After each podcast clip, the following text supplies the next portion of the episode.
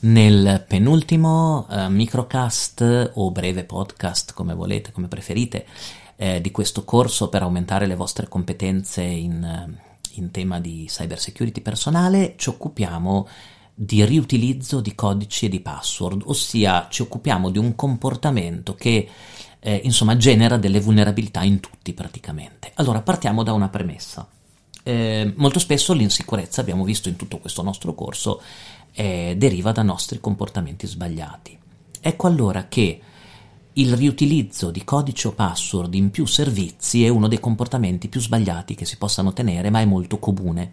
E anche alcuni tipi di attacchi si basano proprio sulla, su questa cattiva abitudine. Che cosa vuol dire? Vuol dire che eh, noi, tutti noi abbiamo 40, 50, 60 servizi al momento che utilizziamo. No? In questi anni abbiamo accumulato tantissimi servizi cui dobbiamo accedere con un nome utente e una password.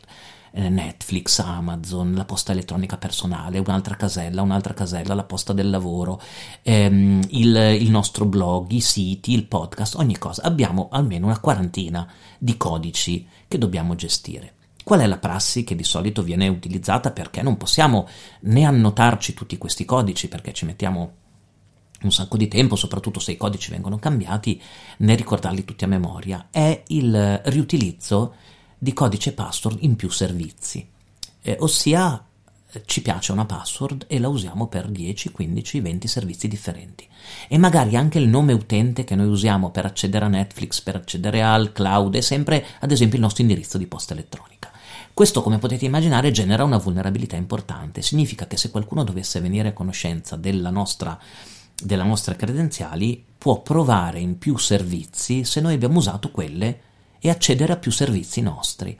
E soprattutto se queste password credenziali le usiamo sia per servizi critici che per servizi non critici, eh, uniamo tipi di dati e possibilità di accesso che sono molto differenti nell'ottica del danno che possono fare a noi.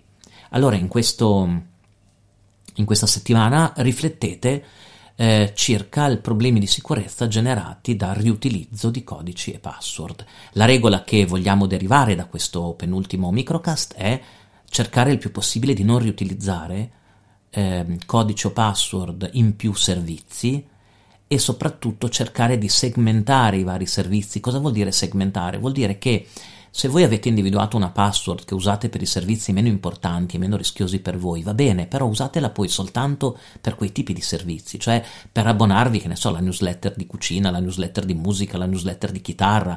Eh, però segmentare i servizi vuol dire che per ogni servizio, a seconda della sua importanza, avete un tipo di credenziali. Una delle cose più, più, più mh, eh, sbagliate da fare è usare ad esempio la stessa password che voi usate per Instagram o per Facebook che sono servizi di un certo tipo, per ad esempio accedere al vostro home banking o accedere al vostro, eh, che ne so, sito col vostro stato di salute eh, o al vostro account lavorativo. Ecco, evitare di mescolare i, i vari servizi.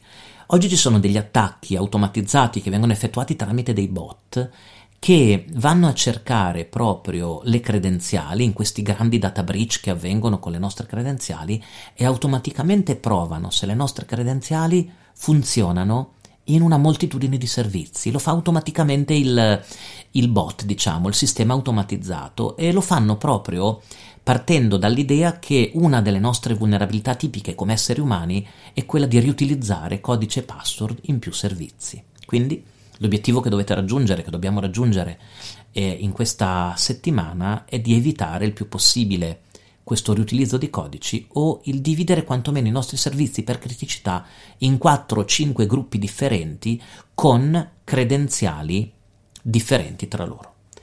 Noi ci vediamo tra una settimana per l'ultimo microcast del corso. Intanto buono studio, buone riflessioni e buon lavoro su questo tema. Música